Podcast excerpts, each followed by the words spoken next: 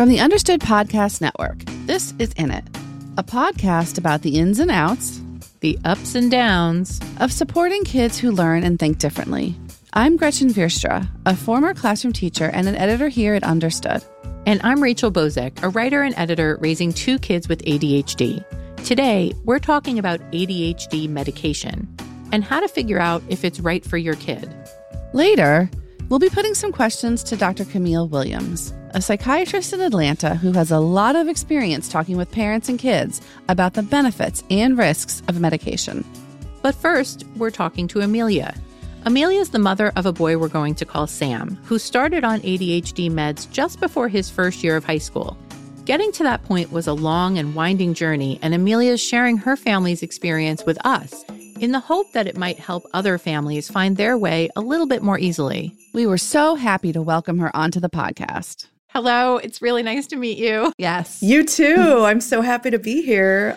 So I think we're going to just start off by having you tell us a little bit about your son. Uh, he is fourteen, and he has just really started to become um, a teen. And what I mean by that is that the um, irritation levels that he has with his parents have really ratcheted up an extra notch in totally get that. the past few months. So yeah, so he's fourteen. He's a freshman in high school. He's really into art. He's really into television and comedy and Um, The Simpsons and South Park and all of that uh, kind of stuff. Nice. So when did you first realize that he might have a learning or thinking difference? Really, really young. Um, but I think we were kind of in denial about it for a super long time. Um, but I remember in pre-K, he said that school was so boring that he spent time, um, they had like a letter border around the edge of the room, the A B Cs, and he was very proud that he not only could do his A B Cs backward, but he could do the whole song. And he's like, yeah, that's what I do with my time at school. Um, and we got called in frequently by his pre-K teacher, not because he was disruptive. He's always been very good at um, sitting in one place and focusing, but because he constantly asked questions.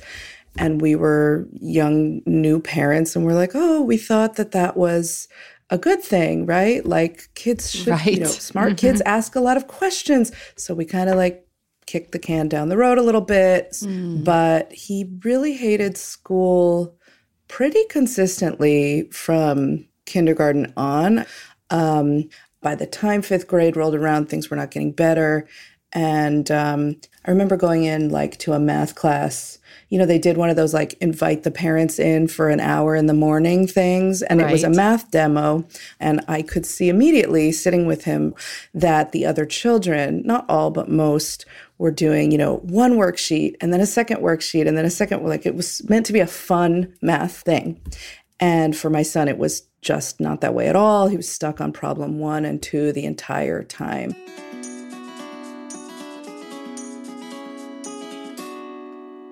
It was at that point that Amelia and her husband decided it was time to take Sam's struggles in the classroom more seriously. They set up a meeting with the school where it was recommended that they get him a full neuropsych evaluation, which they did. And that revealed, you know, the A D H D, inattentive, um, also mild A S D, autism spectrum disorder, so mild that nobody had picked up on it prior, um, Oh, and also a processing issue with writing. All of this was a lot for Amelia and her husband to take in, but they were glad to have some answers. That said, they weren't sure how Sam would take it. When we told him, we really tried to frame it as, you know, this is actually kind of a superpower. Like people who have A D H D can focus so intensely on the things that they love, um, and can be so good at the things that they love. Um, and he cried. He cried a lot. Mm. And he, it was not, it was not sad tears. He seemed so relieved mm-hmm. to have a name for what was going on with him. And then when he heard that there was medication available, he was like, oh my God, well, you know, maybe I should take that. So Sam was all for trying the meds, but Amelia and her husband had a bunch of concerns. I sort of just thought it was like legal speed. Right. I thought that he wouldn't sleep. I thought that he wouldn't really eat. I think I just really had a lot of biases around it, like it's going to make him into like a robot who can do school, right? Mm. I think the concerns that you just mentioned are so common. Oh, can I just say one other thing I thought, which is actually opposite to the truth? Um, I thought that it would be a gateway to relying on other drugs, mm. self-medicating in other ways. That was another thing that I, I really, you know, just underneath it all, part of why I resisted. Um, because, of course, that's something you worry about um, when, you know, your kid is maybe not a big joiner anyway and maybe has rebel tendencies anyway, right? It's in the back of back of my mind. So that was another reason. Despite all these reservations, Amelia and her husband were slowly coming around to the idea of trying the meds. And then, midway through sixth grade, COVID hit. At that point, Amelia says the idea of having their son taking a stimulant while being stuck at home all day just seemed like a really bad idea. She was convinced he would be bouncing off the walls. So they put it off again. Then, a year later, Sam began having pretty debilitating health problems. He was ultimately diagnosed with Crohn's disease, and once again, trying out meds for his A D H D got put on the back burner while they adjusted to this new challenge.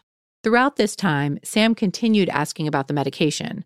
And so finally, toward the end of middle school, with his health issues under control, they decided to give it a go, and the results were almost instantaneous.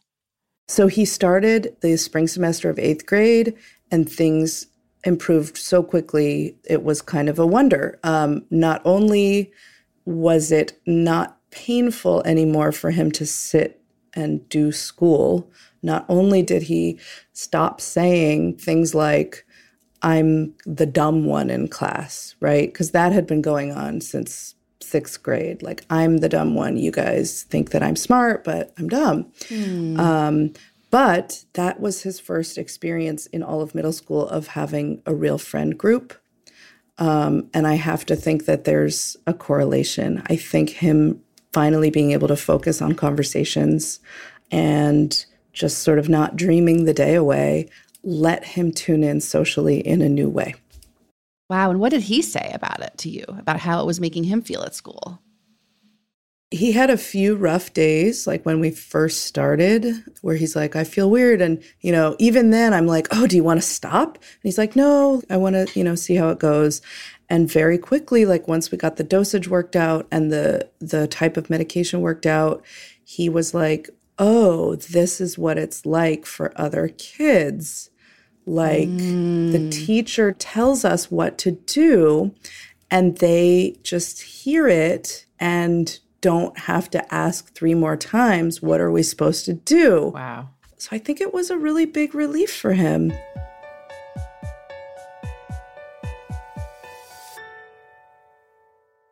Have there been any negative side effects or anything you've seen that has made you second guess this decision?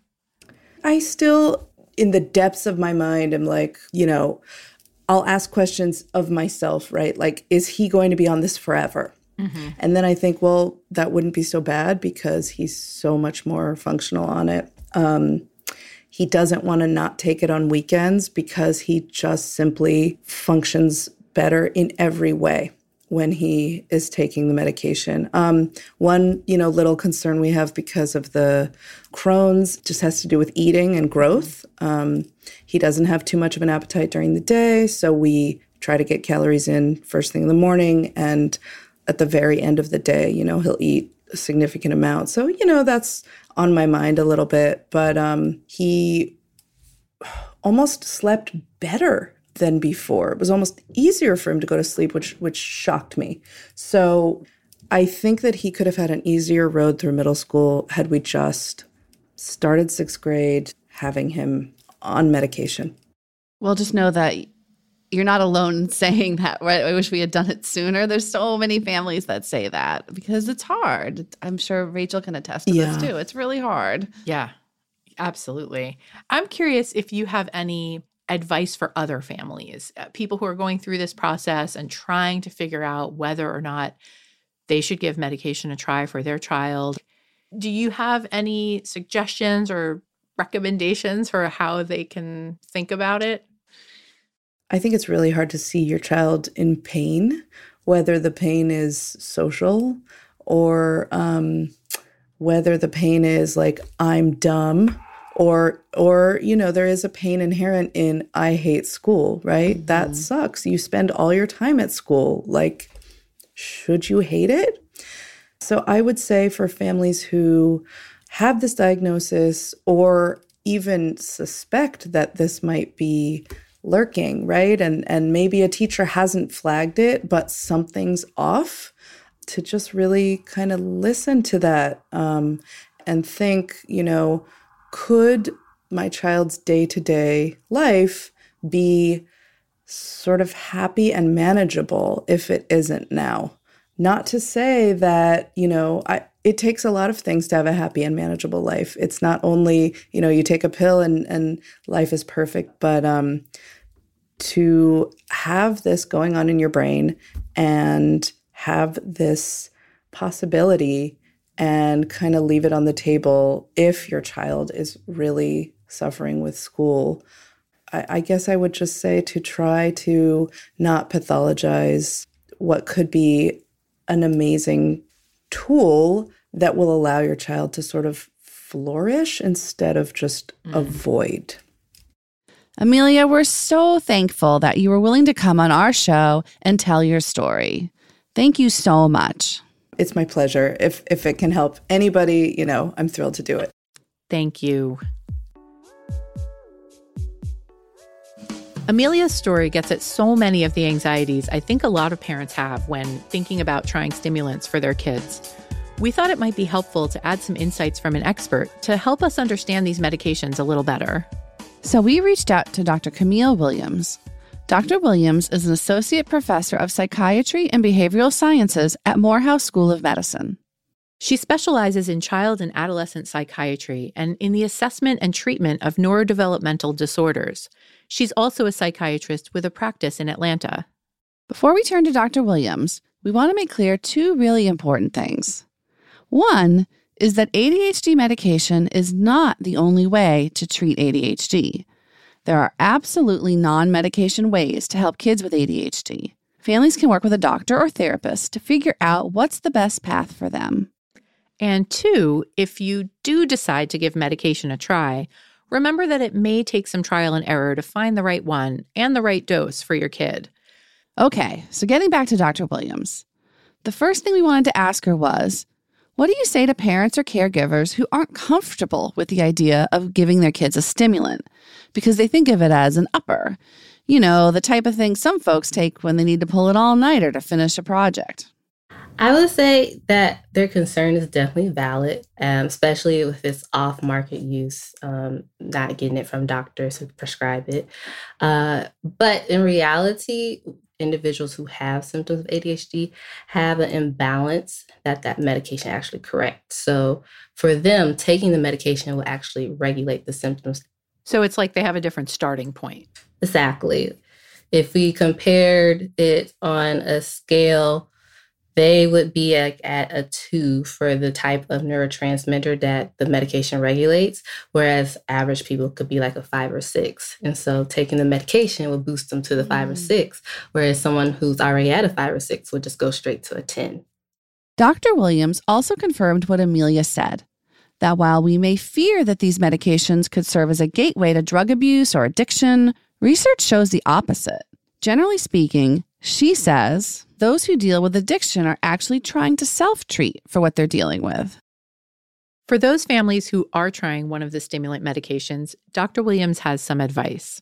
First of all, as was the case with Sam, they may affect a child's appetite.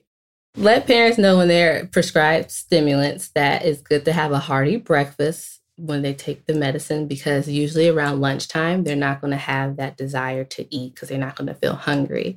And then once the medicine wears off towards the afternoon, evening time, it's going to ramp back up that they're going to try to catch up on the calories that they didn't get throughout the day because of the medication.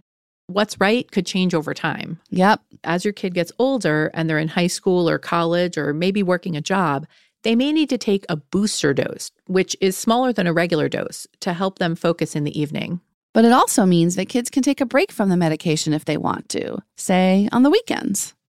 Definitely. We promote the idea of having what's called drug holidays. So the weekends, spring break, holiday breaks, things where they don't have to be focused to perform their best and do things to not take the medication, just be, because it works in the body for the amount of time that it's designed, and it doesn't have like lingering effects compared to other medications. Okay, so some families might wonder this. Okay. Is medication a cure-all for someone with A D H D? Like if their kid finds that the pill that works best for them, do they just take it for the rest of their life and that's it? A D H D is no longer a thing to think about. I like to tell my parents and families that A D H D, like anxiety, is like diabetes, like blood pressure. You manage it. It will mm-hmm. ebb and flow and change. The older you get, certain symptoms sort of resolve itself, but there are certain symptoms that will continue to stay. And that it just depends on how life goes for a person if they decide to continue medications versus not. There's ebbs and flows where there's periods of like, I want to try without being on medications versus like, I think I want to restart medications again because it's been helpful. So I wouldn't call it a cure-all. This is a form of treatment that helps manage symptoms so that you're able to be your best self and be stable and do the things that you would like to do.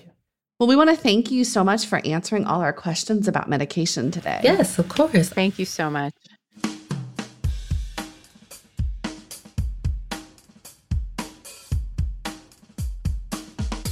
Okay, so we know that was a lot of information, and we just hope that it was really helpful to you, whether you are thinking about trying medication for your child for the first time, or maybe you've tried something and it doesn't seem like it's working and you want to look into something new. Yep. And of course, a reminder that any decision about taking a prescribed medication should be made together with a doctor or psychiatrist who can help you figure out what's going to work best for your child. And if you still have questions about A D H D medications, we have an excellent episode of Understood Explains where Doctor Roberto Olivardia gets into all of it. We'll link to that episode in our show notes.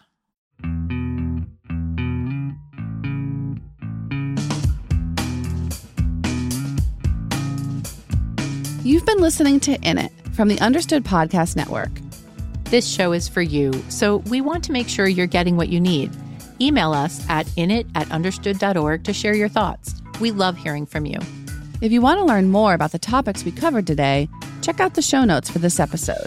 We include more resources as well as links to anything we mentioned in the episode. understood dot org is a resource dedicated to helping people who learn and think differently discover their potential and thrive. Learn more at understood dot org slash mission. Init is produced by Julie Subrin. Brianna Berry is our production director. Justin D. Wright mixes the show. Mike Errico wrote our theme music. For the Understood Podcast Network, Laura Key is our editorial director. Scott Koshier is our creative director. And Seth Melnick is our executive producer. Thanks for listening. And thanks for always being in it with us.